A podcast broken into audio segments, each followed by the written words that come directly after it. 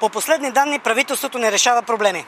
То само ги финансира. Най-добрите приятели на жените са или бивши любовници, или бъдещи. Вече се знае какво е парк Троник за жени.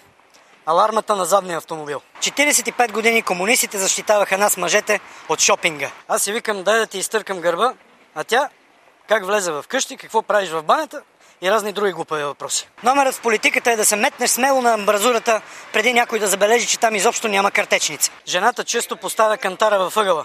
Да стои там, докато не се извини. Кога две политически партии могат да направят коалиция? Когато политическите им програми си приличат като две капки боза. Той беше толкова грозен, че като го видяха, проститутките се направиха, че чакат автобуса. Кой край на въжето трябва да хвърлим на давещ се депутат? Правилният отговор е и двата. Две крави обсъждат трета. Защо е толкова отслабнала тая?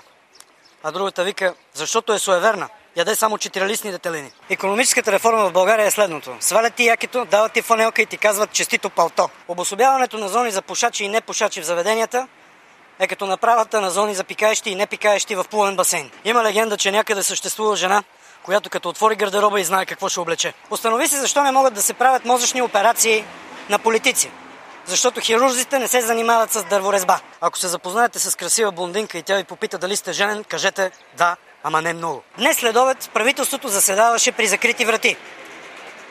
Вечерта ключа от вратите беше намерен. Установи се как децата от Чернобил броят до 27. На пръсти.